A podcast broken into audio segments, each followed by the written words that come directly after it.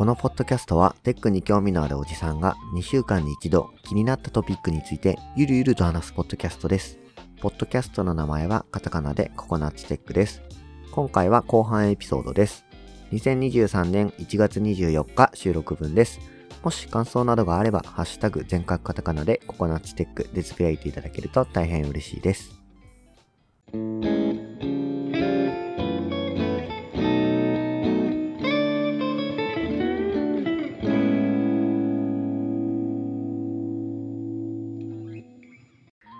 はい、ぼちぼち。じゃあ、情報共有セクションに入っていきたいと思いますかね。もうだいぶちょっと話してしまったんですが。確かに。はい、じゃあ情報共有セクションです。はい、じゃあまず、ジェイク・リージーからですね。ちょっと、まあ、えっ、と、年末年始、まあ年末やっぱアドベントカレンダーとかあるんでね、たくさん、えー、と記事が豊富でして、ちょっと吟味した結果4つです。で、トーマさんが、え2つ持ってきてくれてます。はい、じゃあまず、えーはいジェイク・リージーの1つ目ですね。えっ、と、これは、ぬるぬるさんっていう方かな？ぬるぬる .dev っていうブログのやつかな？はい。に載ってるやつなんですけど、えー2022年3月27日、これもまたちょっと古い記事なんですが、えっ、と、タイトルが Node.js のバージョン管理ツール、ボルタを導入してみたっていう記事ですね。えー新しくココナッツテックのホームページをスベルトキットで作ろうみたいな感じで、えースベルトキットが1.0になったんでね、ちょっと作ってみようっつって、おう、うんうん、えっ、と、まあ、いじってたんです。まあ、もともとスベルトキットで作ってた半分あったんですけど、まあ、かなりスベルトキットの0.8とか7とかぐらいの時のやつだったんで、ちょっと動かなくなってて、うん。まあ、この際、きっと1で、えー1.0になったから、1.0以降でちょっと作ろうと思って、で、ノードもバージョンも新しくなってるから、やろうと思ったら、えっと、PC のうん。関係で、ちょっとノードのバージョンが古くて、ノード管理、ノードの、そういえばバージョンツール何使ってたっけ？と思って、で会社だと、ノードブリューとか使ってんのね。うーん。でうんうんうん。えっ、と、俺のローカルの PC だと、 n か NVM のどっちか使ってて、で、 nodist を使わなくなってて、なんかここら辺のって最新とか、なんか今時って何使ってんだろうみんなと思って、いろいろ調べた結果、なんか Volta っていうのがあるらしいぞと思って、へーえーうん初めて聞いたなと思って、で、 Volta を調べたんですよ。そしたら、うん。ボルタでよくねってなったんですね。っていうのは、うんうんうん。ボルタをインストールして、バージョンインストールっつって、ボルタピンみたいなコマンド打つと、はい。パッケージ JSON に、ボルタっていう項目ができて、そこにノードバージョン固定されるんですよ。ああ、はいはいはい。そうすると、パッケージ JSON 見れば、このアプリケーションはノード何で動いていて、NPM 何で動いてるっていうのがわかるし、ボルタうん。がみんな入ってれば、ボルタインストールみたいなことやると、ここのパッケージ JSON の内容を見て、自動的にスイッチしてくれるんですよ。ああ、それはかなりいいね。ね、あの、今までリードミーに、えっと、ノードはバージョン何を使ってますみたいなの書いて、みんなで各々スイッチして使ってたんですけど、使ってるんですけど、うんうんうん今もうちの会社の内容だとね。ただ、ボルタだったら、別にそういうの考えなくてよくねってなって、ボルタ、ええうオッケーーんってなったっていう 確かになりそう。うんうん。話です。なので、えーボルタ良さげだし、あんま聞かないから、なんか、うん、もしバージョン管理ツール、でノードのバージョン管理ツールいろいろある問題に対してうん。終止符を打つことは果たしてあるのかっていうのはちょっと若干疑問ではあるけど、一応ボルタっていうのがなんか良さげなので、うん。はい。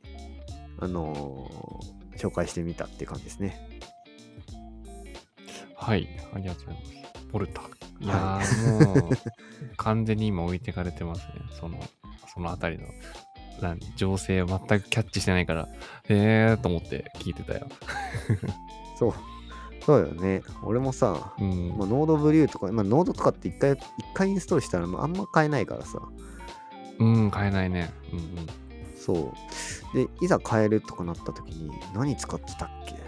エニーエンブで何入れてたっけみたいなのとか、いろいろ。調べてたけどうんで、結果なんか、ボルタ良さそうってなって。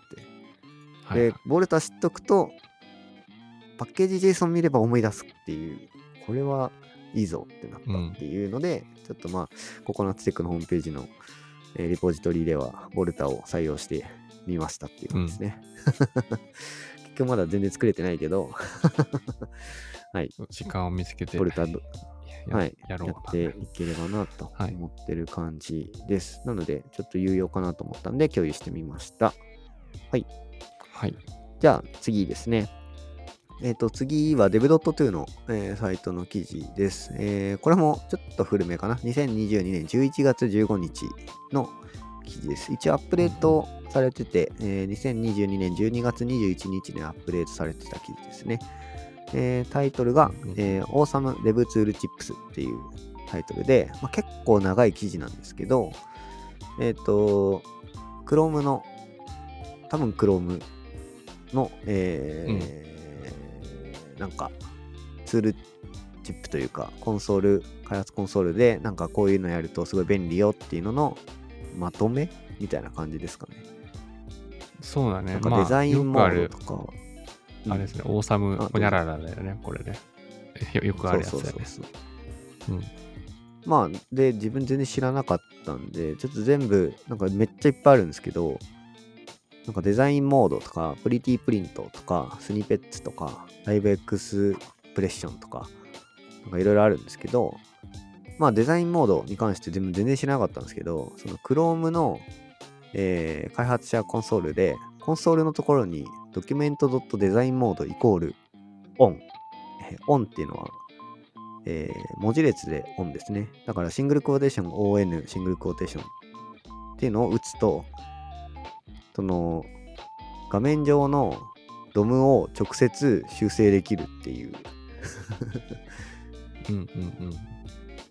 のがあって、まあ、さっき、えっと、収録前に友と話してる時に、デザインモードオンってコンソールに打つとなんか変わんのっつって、デザインモードオンってやったら、この dev.to のサイトの文字をバックスペースを消せるっていう、おすげえ、なんだこれっつって言って あの、遊んでました。はい。ちょっとねデザイナーさんとか、はい。デザイナーさんとか知ってる方も多いかもしれないですけど、なんかそんなモードがあるんだと思って。すげえ。うんうんうん他にも pretty print とかは、あの、JavaScript のソースコードが minify 化されちゃってたりすると、まあ、横に、まあ、い一行でバーってなんかいろいろ書かれてると思うんですけど、なんかそれを設定で experiment automatically pretty print みたいな感じのやつなんかポチッと押すと、ちゃんとなんか改行とかインデントとかされた感じで見やすい形に整形してくれるっていう、そういうツールが、ツールというか機能があるみたいですね。うんまあ、他にもコマンドパレットスーパーサーチとか、スニペッツ、ちょっと自分も全部読んでないんで、えー追いかけれないんですけど、なんかかなりいろいろ役立ちそうな、それこそオーサムなデブツールがいっぱいあるんだっていうのを、まあ、知れたので、もし興味ある方はいろいろ見ていただければ、これ使えるぜみたいな、あると思うんで、はい。まあ、使えるこれ使ってますとか、これ使えるぜとかもしあれば、あの、ぜひぜひ、シャープココナッツテックでつぶやいていただければキャッチアップします。確かに。はい。あんまつぶやいてくれる人いないだろうけど、はい。まあまあ、うん。うん。アニメーションタイムラインとかあるね。アニメーションで動いたやつの再生停止、戻したりとかもできるみたいですね。ページサイズブレイクダウン、ちょっと面白いかもしれない。ページサイズブレイクダウン。うん。ああ。うーん、ちょっとあんまりどういう状態なのかわかんないですけどね。なんかメモリ、うん、変えたりするうん、まあ何が一番容量食ってるのかって食ってるのか。話だけど、なんかそれっぽい絵が出てきている。うん。はい、まあなんかめっちゃ役に立ちそうな、あの、tips、ツールチップスがあ書いてあるんで、まあ、ぜひぜひ、あの、ご活用いただければという感じですかね。はい。はい。じゃあ、オーサムデブツールチップスに関しては以上です。はい。じゃあ、えー次ですね。とかなり時間が押してるんでいきますが、えー次は、えっ、と、キータの記事ですね。えー2023年1月11日の記事ですね。えっ、と、2022年に話題になったウェブサイトの、まあ、まとめの記事になってます。もう、あの、キータで人気になっている記事なので、ご覧になった方も多いと思うんですが、えっと、うんうんまあ、2022年に話題になったサイトとしてよ、えっと結構あの上げていただいていますね。えっと、ポラっていう母の日の、えー母の日に合わせて作られた特設サイトとか、あとね、ポケモンオンラインギャラリーとかね。これはすごかったですね。うん他にもマイナンバーカードスパイファミリーとかね。うん。そうですね。ポケモンオンラインギャラリーはすごいですね。その、エンターを押して、えー利用規約に同意すると、えっと、見れるんですけど、あのー WASD とか矢印でう動き回れて、その、ポケモンの歴史をこう、なぞっていくことができるっていうサイトですね。その赤緑から、うんえー金銀、えーダイヤモンドパールとかなんかそれをこう順番にこう見ていくことができるサイトですね。あのポケモンの歴史を順番に見ていくことができるのでうん。あの感慨深い人も多いと思いますが。はい。これはね触ってみないと感動は伝わらないと思うのでぜひぜひ、うん。触ってみていただければって感じですかね。うん。こんな感じで、有名になったはい。サイトがいっぱいあるので、はい、まあちょっと見ていただければって感じですかね。まあ一番最初のあの、ポーラっていう 母の日にの特設サイトなんですけど、これも結構すごくて、スクロールがかなり綺麗にいろいろ結びつくんですよね。そのお花が、母の日のお花が、スクロールと連動してなんか気持ちいい感じにこうスーって動いてくれるんで、これちょっと結構病みつきになるって感じですね。うんなどういう人がこういうのデザイン考えてんだろうって思いはするけど、うん、まあ映像制作とかと同じ考え方なんだろうなとは思うねもはやねそうね。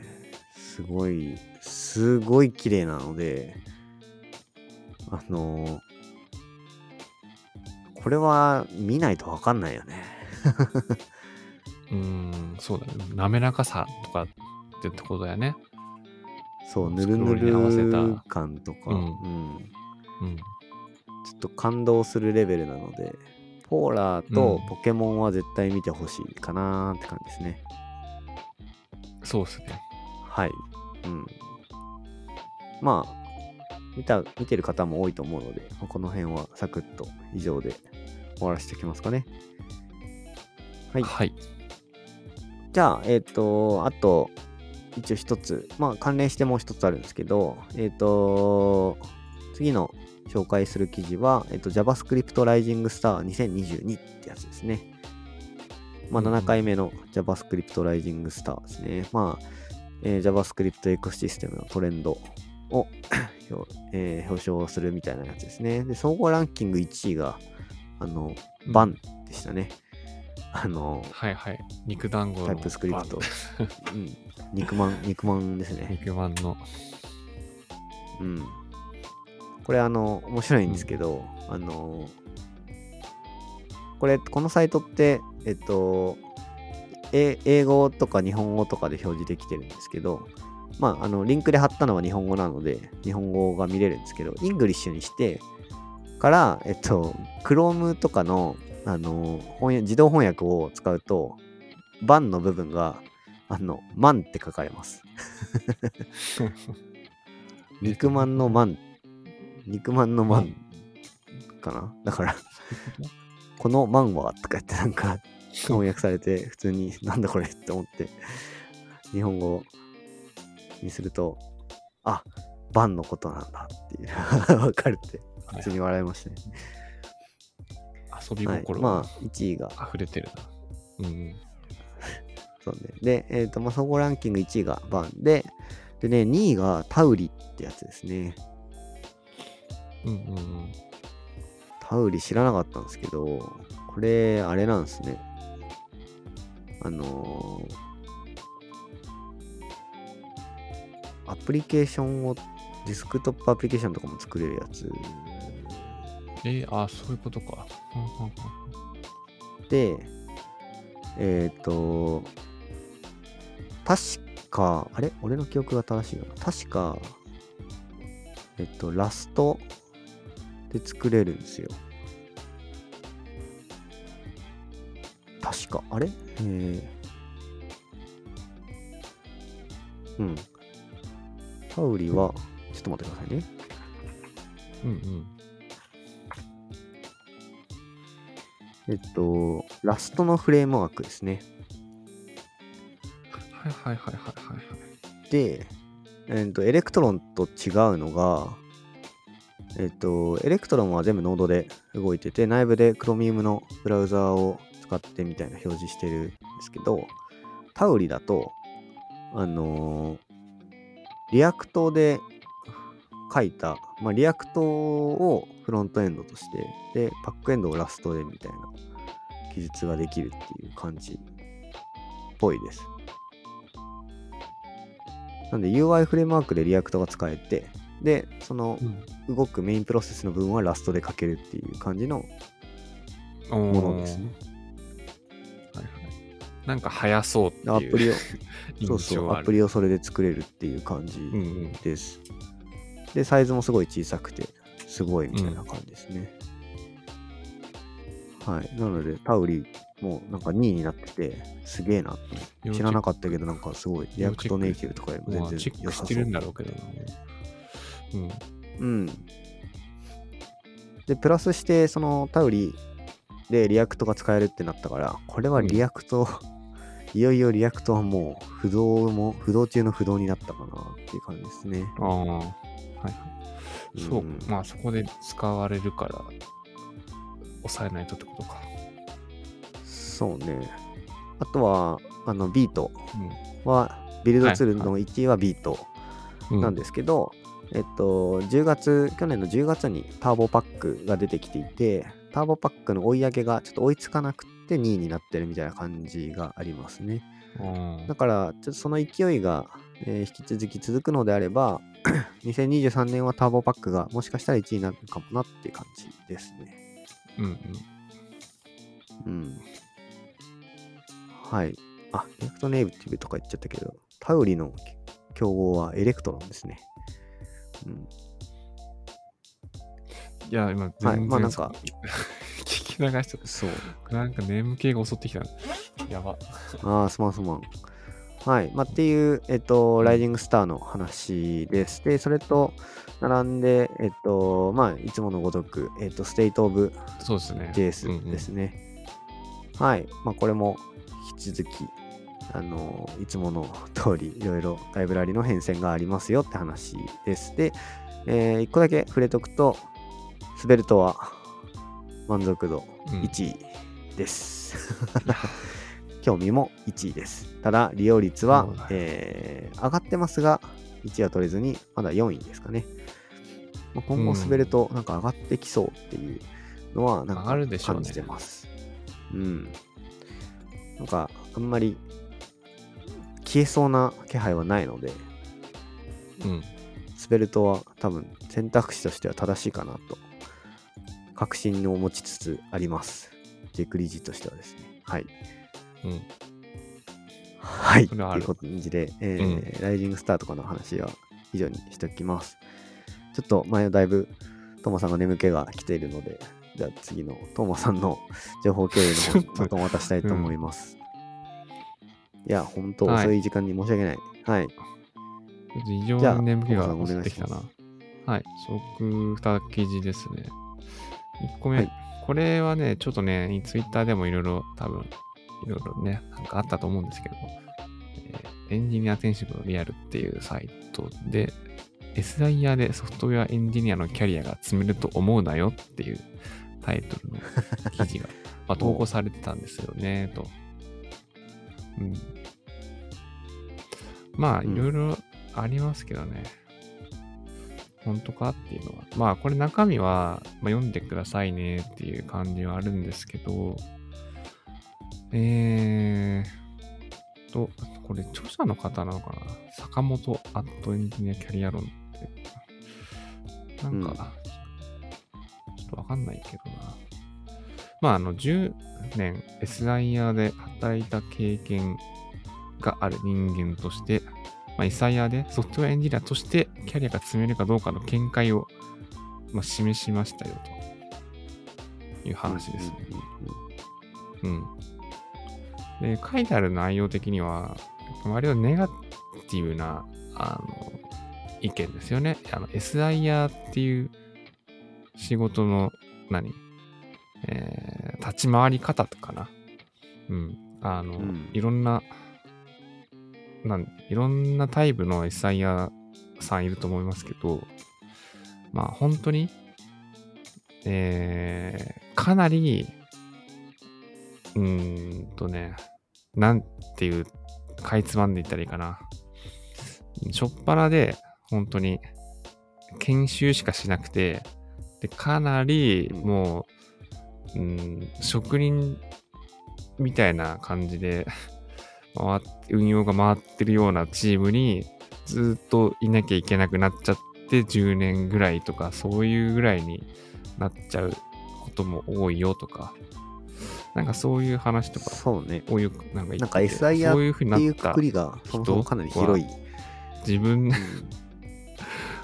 うん、そうそう。でまあなんで、自分のその何、無知さとかに気づかず、なんかいろいろやってて、気づいた頃にはなんか全然仕事楽しくないし、なんかスキルもないうんうんっていう状態になっちゃうよという感じのこと言ってるよね。そうね。まあ、まあ、プロジェクトマネジメントとか予算の管理とか報告調整などのスキルはよく SIR で求められる。だからソフトウェア開発をしたい、要はコードを書きたいとか、プログラミング書いてなんかどんどん作っていきたいっていうキャリアを積みたい人は向いてないよっていう風な論調で坂本さんはおっしゃってるって感じだね。ああ、そうだね。うん、なんかまあ、そうかなと思いつつも、ええ。なんだろうね。やっぱり求められる割合が多いのは確かにそこだから、まあ、良くも悪くも、プロジェクトを推進していくスキルは、なんか、うん。求められるし、そのスキルはつくのではないかなとは思うけど、コードは書けませんよは、まあ、同意するね。そこそこ、そこそこ同意する。うん。ポジションによるけど。だから、物を作るっていうことに対する捉え方だと思ってて、うんチームを動かして、一緒に物を作っていくぞっていうこととか、全体方針を決めて、こういう仕組みでこういうものを作るぞっていう風なことを楽しめる人はまあ、向いているかなと思ってて、自分の手を動かしたいなって人はちょっと向いてないかもな、SIR はねっていう、まあ、そういう話とかにもまあ繋がってくるのかなとは思うけどね。うん。なんか、間の、まあ、結構これ長い記事なんですけど、下の方かな、に書かれてて、最後にもし SIR で運用保守を担当しているなら、今すぐに職務経歴を書いてみた方がいい。驚くほどスカスカになる。ずっと同じことばっかりやってるからだ。なんかすげえ思うわ。うんそれはそうなりそうだ。うん。まあね。これで、ちょっとね、なんだろうね、これ自分の、僕の経験の中からの言うと、そういうところでも学ぶことはあるはずだって言われるは、言われるはずなんだよね。何かあるはずだよ、みたいな。そう、上司が直上の先輩とかに言われはするけど、そんなもんねえよっていう あの、ある。もしくは、新人には見えませんっていう状態だよね。その、うんうん。そこのプロジェクトの凄さみたいな部分って絶対あるじゃん。なんかずーっと同じことやってて、何も問題起きずに来てますとか ってすごいことだと思うんだけど、かなり。うんそういうところに行った時に確かに何もしてないなっていう、経歴が確かにスカスカなんだけど、本当はそれすごいことだよねとかっていうことに気づけない。うん。うんとか、なんかそういうことだと思ってて、なんかそういう自分の、ね、何、歴とかポジションとかによっても捉え方が違ってくるから、これが全代表的な意見とは思わないけど、こういう目線はある。と思った。記事だったな。まあプログラマーというかプログラム書く人でもねエラうん。ー出した、エラーが出て学ぶことがやっぱすごい多いじゃない、うん。なんか問題がないところでずっといるっていうのは気づかずに終わってしまうみたいなところは多くあったりするかもね。だからエラーがいっぱい問題がいっぱいあるようなところから全く問題がないところに行ったらこれすげえって気づけたりとかすることはあるだろうなとはうん。なんか思っうんたかな思う。うん。まあ、SIR はいいけど、まあ、ちゃんと選びなさいっていう 気がするね。あとは。情報多いから今。うんそうねいろいろとうん。まあ好きな仕事をすればいいというふうには書かれてるから、あ、そうだね。最後ね。そうやって締められてるね。まあ、つまんないうんざりしてるなつまんないなって思ってる人は、まあ、楽しい仕事を選べばいいと思うし、会社が嫌いなら、うん。まあ、嫌いじゃなくても嫌じゃないみたいな状態だったら、まあ、仕事楽しいっていう感覚を経験してほしいからそういった人には好きなことで生きていくっていうのは YouTuber だけじゃなくって私たちも好きなことで生きていいんだよっていうふうに書かれてるのでおそらくまあそういう人は転職とか別の、もう一歩ちょっと外に出てみてもいいんじゃないっていう感じで、えー促してる感じの記事ですね。そうですね。うんまあ、はい。まあ、SI やちょっと Twitter でいろいろ、なんか、うん。なんかなってたから、ね、なんか、この記事知ったけど、ふーんっていう感じだったな。うん。まあまあ、はい。まあ、8200文字のうん 記事なので。うん。まあ、ちょっと、まあまあ対策。まあまあ対策ですね。まあ、読んでみたら、でもちょっと面白いは面白いですね。うん。確かにねって思うよね。あの、読むと。あの、特に確かに、ね、SI っていうところが多いね。いた人はね。うん。ああ、わかるわかるって思う。俺、微妙に SI と外れてんだよな。ちょっと SI だけど、ちょっと外れてるみたいな感じなんだよね。ああ、いいね。いや、今、うん完璧 SI やってるからな。今はうん、今は自分のね、あの自社サービスだから、今はもう胸張って自社サービスって言えるけど、前職はね、微妙に SI で微妙に自社サービスなんだよね。うーん、すあ微妙な感じだったかな。うん。うんまあまあまあ。はい、ちょっとまあまあ悪くはない。あの、うん今さらっとしか読んでないので、後ほどしっかり読みたいと思います。はい。はい。いいと思います。じゃあちょっと最後。はい、最後。これはあの、IT エンジニア大賞のあお話で、えー前エンジにニア本大賞か。あ、IT エンジニア本大賞です。ちょっと、はい。一文字抜けるだけでだいぶ意味合いが変わってしまう。うん。で、なんだ？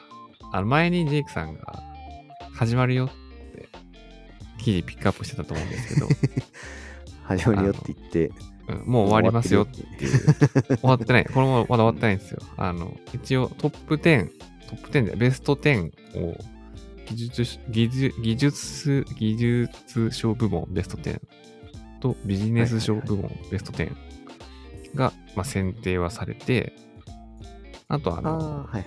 上位、それぞれの部門の上位3冊ずつが、2月9日のデブサミ2023のところで、プレゼン大会で、あベ決まるストが決まるのかな？多分。えー、はあ、はあ、なるほど。あれか。M1 の決勝みたいな感じか。あー、うん、だと思います。うん。そうだよね。からそう1位をだよね。決めるって感じね。うん。はいはいはい。そうですなるほど。で、なんだと、えー、で、その3冊ずつを、まあ、紹介しとくと、うん、技術書部門は、競技プログラミングの鉄則、ソフトウェアアーキテクチャの基礎、あと、いいコード、悪いコードで学ぶ設計入門ですね。うん。まあ、いいコード、お悪いコードで学ぶ設計入門は、自分も買って、ちょこちょこ読んでるけど、ああ、はあはあはあって、結構思うね。読んでないんだよね。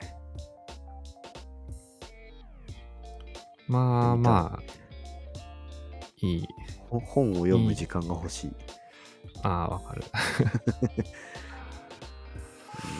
ちょっと読みたいなあ、それでビジネス書部門の3冊は、エンジニアリングマネージャーの仕事、チームトポロジー、価値あるソフトウェアを素早く届ける適用型組織設計、あとメタバース進化論、仮想現実の荒野に見向く解放と創造の新世界の3冊。うん、なんのこっちゃだけど、ねえ、なんかまあ、オライリー本はどっちもなんか一冊ずつあんだなっていうのはなんか、ちょっと今思ったな、よく見たら。そうね、オライリー本が、まあ、うん、まあ当然ながら入ってるって感じかな。うーん。ね。で、なんか、読もうと思ったのはね、チームトポロジー読もうかなって思ったんだよね。なんか、うん。思ったんだけど、全然、読みたい。そううん、買うまで至ってない本読みたい気持ち的に。読み、しっかり読みたいなぁなんか。と思いつつもね、行動に移せないレベルだっていう気はするけど、うん。まあなんかここにある本は、だいぶ、なんでしょうね。いろんな意見、流行り、流行りスタディが集約されて、この10 20冊か合わせて、あの、選定されてるから、まあぜひ、何か読もうかなって人はおすすめですね。そうですね。まあ、うん。すでに読んでるよみたいなもんたくさんあると思うんですが、まあ過去の対象を取ったやつとかもいっぱい載ってるので、まあリーダブルコードとかね、エンジニアリング書式論への招待とか、あのレガシーコードからの脱却とか、かなり有名なやつもいっぱいあるので、で今回のね、ノミネートも、あれだね、グリーンアーキテクチャが、違う、クリーンアーキテクチャだと思ったらこれ違う。なんだこれ。クリーンクラフトマンシップ。知らない？クリーンアーキテクチャって似てる表紙だったらあーアーキテクチャだと思ったらクリーンクラフトマンシップだって知らなかった。まあそんなもんあるんだって感じですね。わかんないね。なんだこれ。知らないびっくりした。すごいびっくりした。えー、なんかでもさ、えーこれも同じようなことを違う言い方で書いてるんじゃないかってさ、ちょっと思ってしまうよね。そうね、なんか、タイえー、と目次見ると、エクストリームプログラミング、テスト駆動開発、リファクタリング、シンプルな設計、受け入れテスト、うん なんかアジャイル的な文脈これなんかみたい感じ。クリーンアーキテクチャじゃじゃなくて、多分なんか自分がどうあるべきでしょうかねっていう話なのかな。なんかね、パッと見。うんそうね、テスト駆動だったり、あと、ヤグニとか、うん。ね、You are、なんだっけ、You aren't, get, なんだっけ、うん。役人って何の略だったか忘れたけど、いや今、あなたがいらないんだったら、実装する必要ないよって話だよね。うん。うん、うん、なんか、うん。うーんって感じ。なんか、プログラマーの誓いとかあるよ、その、なんか倫理っていう 部のところで。あれだね、うんこれ、なんか、まとめ記事っぽい感じな気がする。